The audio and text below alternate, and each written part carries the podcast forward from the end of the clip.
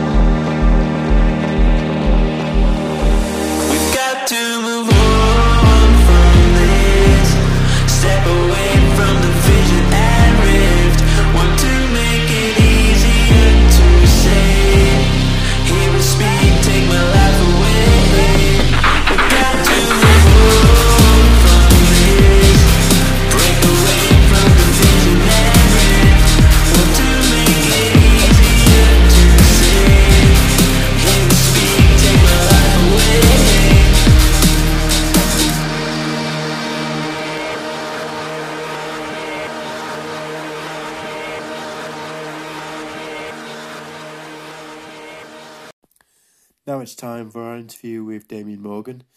Uh, it's a pleasure to have you on the podcast, Damien.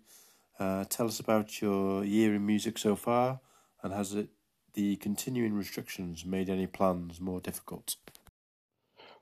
Hi, Griff. Thanks for having me on. Um, the past year has been incredibly difficult, and in fact, it started um, when lockdown when lockdown initially kicked in. Um, I was with the Orielles in New York, and we were a couple of dates into a 23 date tour of the US and had to come home. And that kind of set the tone for the year, really, of just consolations and you know misery and and all that. But there has been some upsides in a sense, I guess, um, taking stock of where we're at, and know, deal, also deal with um, Julia Bardo, who's recorded a fantastic album too, and so, uh, yeah, while while difficult, and I think everyone knows the reasons why things have been difficult, there has been a sense of maybe a reevaluation of an approach to working in the music industry, and particularly approach to mental health. Um, yes, the restrictions make life, diff- life very difficult, and the lack of, you know, full capacity gigs and continuing festival cancellations have made life difficult. Um, there's an upside that bands have had some time. I know the Orielles particularly have had a lot of time to be more creative and work on the next album and other projects as well, like La Vita Olistica, the, the film that they're screening through the summer. Um, and also for me, just to reevaluate why I'm doing what I'm doing and um, looking at mental health in the industry you know, it's um, I would say it's really shed a light on poor practice within the industry when it comes to caring um, for other people's mental health. It's a very fractured industry. So I'm hoping things will change. I'm hoping things we, we come out of this stronger and fitter. Um, uh, but obviously, it's tough times. I think it's, you know, I, I'm looking ahead now. I think that's all we can really do. You know, just be hopeful, look to the future, and and we've adapted so far. Uh, it's been incredibly difficult, but um, you know, we've just got to look to the future now. You currently work with one of my favourite bands of the last few years, the Orielles. I remember seeing them back in Manchester a while ago now, and thinking that these kids are something special. What do you put their success down to, and are they, in your opinion, a good model for how to make the most of your talents as a musician? And they're one of your favourite bands, Griffin, and you know that I'm really flattered by that as their manager. Um, and obviously, I've been involved with them from the very, you know, before they were called the Orielles, uh, when they were really young. Um, I've seen them develop and grow, and you know, I think they are, uh, you know, while they're not going to fill stadiums in the, in the short term, they are definitely a great role model for creativity and creating your own sound and feel and aesthetic. And, and in fact, the first time I met them, the first time I saw them, the thing that that really attracted me to them was was they had they had an aesthetic. They looked like a band. They looked like they'd come from somewhere else. You know, they'd looked slightly out of place. They had a great aesthetic. I could tell when I spoke to them the first time. I knew they had really good reference points and, um, you know, with art and film and music, and um, and a really tight unit, almost telepathic. It's kind of a bit weird, really, between the three of them, where they, they just connect on another another level entirely. Um, you know, they they create art and the music and the art and the film all bleed into each other, um, and they're really uh, impressive. And they always impress me, and I think that's something I look for with anyone I work with. That kind of, I'm impressed by them. I'm a fan of them I'm their manager, and I'm really impressed by their always striving for for new creative ideas, always listening to new things, always discussing new things, and being really proactive and expressive. And I think that's really important. Um, you know, whether they're the perfect role model for how to make the most of your talents as a musician is hard for me to say. But for me, and for what I look for in a in a band, they definitely, you know, they, they definitely are a good model for just being a, an amazing creative unit. Having worked in the music industry for over 20 years now, you must have seen a change in the landscape in the Manchester music scene in particular. Are you impressed with how the scene in Manchester is still thriving despite the events of the past year or so? So I've worked in and around music in Manchester for oh, well over 20 years. Obviously, I've been going out in Manchester and seeing bands for about 37 years um, and being aware, you know, of different venues and and seeing the changes. And, you know, I was right in the epicenter of Madchester, which we didn't call Madchester between us at the time, but, you know, that whole scene of um, which was really vibrant in the late 80s. I've seen, you know, I was in the middle of all that. And then different scenes have come and come and gone. Um, Manchester, I think, will always thrive. Um, you know, in the past year, show has shown that we, I think, as a northern city and Manchester as a city, just generally, we tend to react very well to um, to hardships and to um, downturns. You know, we when times are tough, we come out fighting, and bands have come out fighting, and artists have come out fighting, and and again, it's that real sort of just passion. It's almost like it, it, Mancunians. We've got to do it. you know, we don't we don't just lay down and die when um, when when life is is chucking these things at us, we we fight back. So I think as uh, as a city, um, you know, I'm impressed that the Manchester music scene has thrived, but I'm not surprised in in any way, shape, or form. I think, um, you know, and I've had people of my age who are kind of middle aged blokes quite often go, well, you know, the best music was made in whatever 1987 or whatever um, I genuinely think we're in a better place musically and more interesting and diverse right now than uh, ever.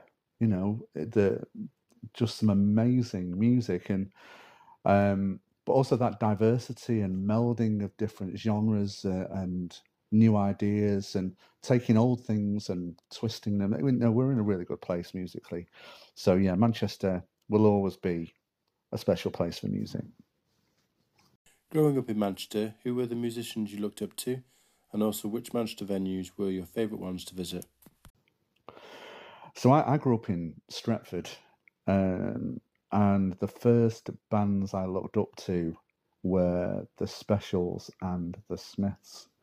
Um, the Specials, because I really liked that ska revival scene, and I really loved the lyrics. There's a song called um, Friday Night, Saturday Morning which was the first sort of set of lyrics where I thought that's talking about someone f- from my background. I got a real sense of, you know, a, connection with that. And then when the Smiths emerged, I was, you know, I was totally obsessed. You know, Manchester band talking about being from Manchester, talking about being vegetarian, which I am and was. Talking about secondary schools in Stretford, and I went to a secondary school in Stretford, and so that they were the band that I really looked up to. And when I got older, when I got older, when I, you know, in my thirties, I started working with. Um, I'd met the, the Smiths anyway. I started working with Mike Joyce and Andy Rourke and and Terry Hall from the Special. So it's funny how life turns round, you know. Um, as for venues in Manchester, uh, I mean, the Apollo is always going to be one that I really love. I've seen some fantastic stuff at the Apollo, and I really, really love that venue. Um, I really love Night and Day, um, and I love Jay Taylor uh, there, who's I think curates interesting stuff. Um, I mean, Manchester's just got great venues, hasn't it? Full stop. I really love the guys at Gorilla, um, just because they're a great bunch of people. So, but I would say top of the list is probably the Apollo. Out of all the older venues that have stuck around and you know that the have had some amazing classic gigs on, and there's just got that feel of something special happens there. I would say, I would say the Apollo really. As someone who is vastly experienced within the industry, you must be in a good position to pass your knowledge on to other people. What would you say is the most important factor to anyone wanting to make a career out of music? I get asked a fair bit about, um, you know, what's the most important factor in wanting to have a career in music. And I think before the pandemic, I would have said something slightly different. Post pandemic, I would say um, do it because you need to do it and do it because you want to do it. I would say take creative control. Um, and I would say protect yourself. You know, the mental health, again, I just think it's so important to protect yourself. It's an industry that it's an industry that kind of thrives on artists who may struggle and they sing about the struggle, but it's also an industry that can cause mental health issues. So I think just being really aware of um, of yourself and checking in on yourself and, and making sure you've got good people around you to support you if you're going to have a career in music because it is hard, it is tough, and it shouldn't be. It's got this reputation for being really hard nosed and it's full of sharks and and it is, uh, but it really, really shouldn't be, and it needn't be. And I think there needs to be a real sea change there. So I would say first and foremost, you know, really, really looking after yourself and. Many thanks, Damien, for joining us on the podcast. Stay safe and wish you all the best for the rest of the year. Uh, before you go, though, if you could only listen to three records for the rest of your life, which ones would they be and why? Now, you've asked me three songs that I would have to listen to for the rest of my life, which is an incredibly cruel question to ask anybody who loves music. So, hmm, I've been thinking about this and I think it's really tricky. So, my first choice is going to be uh, the Walker Brothers, My Ship is Coming In. And the first time I heard Scott Walker's voice, or really were fully aware of the greatness of it, was when I heard this particular song. Um, just the depth and the richness of his vocal. The lyrics might seem a bit cheesy, and then you know, lyrically, he's done other stuff that's been much more interesting in a way. But I just love the sense of hope in that song. And whenever I've had a bad time and whenever I've had a good time, it's a song that I revisited and that's been incredibly important to me um, to revisit and to really, um, you know, sometimes wallow in it and sometimes celebrate with it. But it's an amazing song, and it's it's uh, you know, and it's got Scott Walker singing on it. So anything Scott Walker does is amazing. Right, my second choice is going to sound a bit unusual, or maybe not. Anyway, it's Luther Vandross, Never Too Much. And Luther Vandross is someone that my brother and sister, who are about 13, 14 years older than me, used to listen to a lot when I was a teenager. And I thought it was a load of rubbish. And all that sort of music I thought was, it just wasn't my music. I was into indie music and, and not listening to that sort of, you know, sort of soul rubbish. And I was out one night, uh, must have been about 19 or 20 at the, the venue, and it's the old venue, which was on Whitworth Street, not the venue that exists now. And the DJ played this, and it just really made me feel very happy. And I danced to it and just thought, this is amazing. Such an uplifting track. And it's become, you know, it's one of my favorite songs ever. Um, reminds me of my brother and sister. And it's also kind of a reminder that um, your tastes develop, and sometimes just by osmosis, you you can enjoy some types of music that you know that this obviously sunk into me somewhere, and now I really love uh, jazz funk and soul and. Um, but I didn't for for a long time. I was in a proper kind of blinkered indie rut through my teens. Um, so yeah, Luther Vandross never too much. The final one is um, a band that I've actually become good friends with over the past few years, and they are also good friends of the Orielles and a big influence and involved were involved with the Orielles and still are to a certain extent uh, through Jez Kerr. Um, and it's a certain ratio do the do. And it's such a cool song and it's so um, it makes me reminisce actually about the hacienda because on a thursday night when dave haslam would be djing i'd turn up meet friends at the hacienda. Sometimes i'd be early 9.30 there's no one there you know but you thought well there's nowhere else to go we'll go to the hacienda on a thursday night.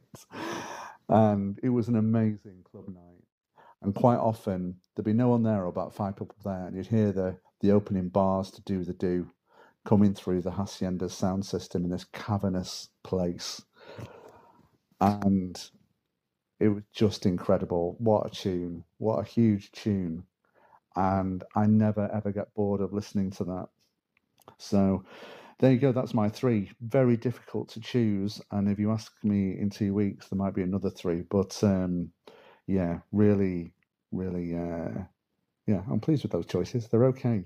Anyway, thanks for having me, Griff. Alt rock quartet from Manchester Cold Comforts return to the podcast now with their upcoming single, which is out on 14th of July. Taken from the debut album, which will be well worth the wait. This is Slow Down.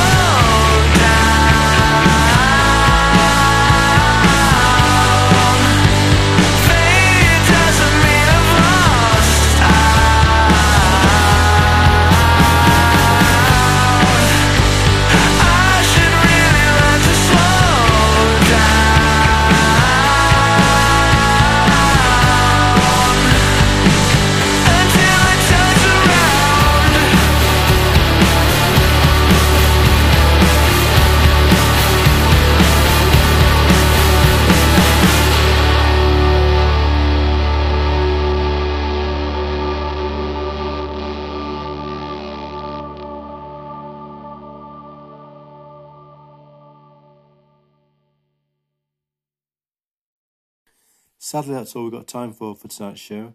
Head over to my Twitter, MIMR Podcast, to find out when the next show will be. Hopefully, it won't be too long. We'll end with the blissful, soothing sounds of Neil Jarvis with a cut from his recent solo record out on June 4th.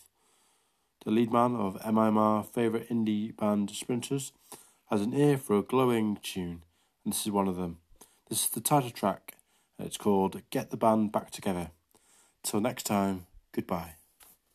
One, two, three, four.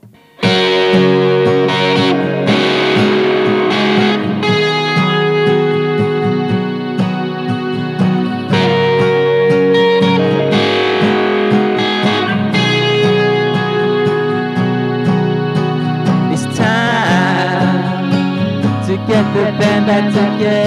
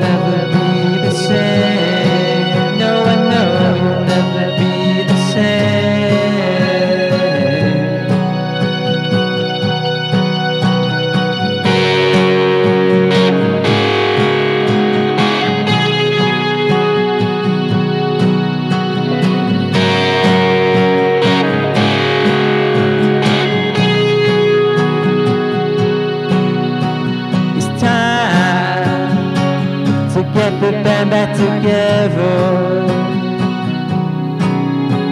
It's time to fix that old guitar. It's time to get the band back together. It's time to give it know